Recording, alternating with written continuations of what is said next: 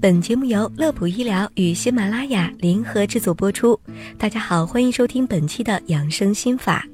在心绞痛乃至心梗的救治当中，有三种药是我们听过最多的，它们分别是硝酸甘油、速效救心丸和阿司匹林。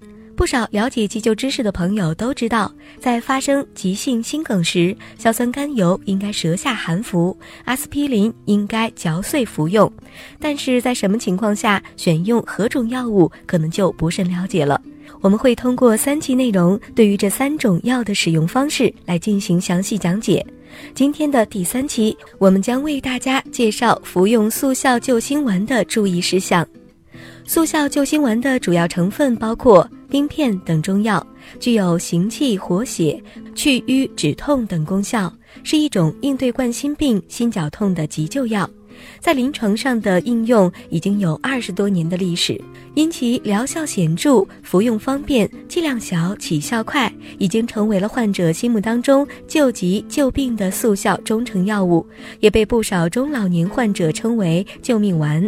在心梗急性发作时，速效救心丸的服用剂量为一次性服用十到十五粒，用药方法为舌下含服，为了加快药效，也可以嚼碎之后含服。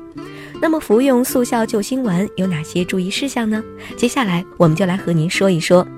第一点，高危患者应该随身携带药物，并且要注意保质期。速效救心丸是一种棕色的滴丸，有特殊的香味儿，服用之后有苦辣、清凉、透心的感受。该药品有效期一般为三年时间，应该密封，并且置于阴凉干燥处来储存。也正是由于随身携带药品可能会受潮、变软、破碎，一旦出现类似的情况，或者服药口感发发生变化，就应该及时的更换新药。第二点，对于低血压的患者，应该慎服速效救心丸。由于速效救心丸有一定的降压效果，低血压的患者用药之后可能会出现眩晕等症状，加重低血压的病情。也正是由于药品具有降压效果，所以服药时应该采取坐姿，以避免血压降低引起的头晕，甚至是跌倒摔伤。但是也不要躺下。躺下可能会导致大量血液回流心脏，增加心脏的负荷。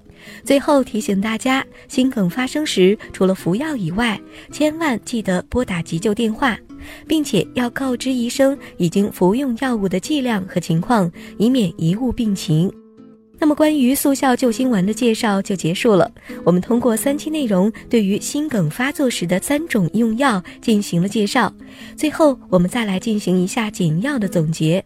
速效救心丸、硝酸甘油是主要急救的时候使用，是冠心病高危人群随身必备的药品。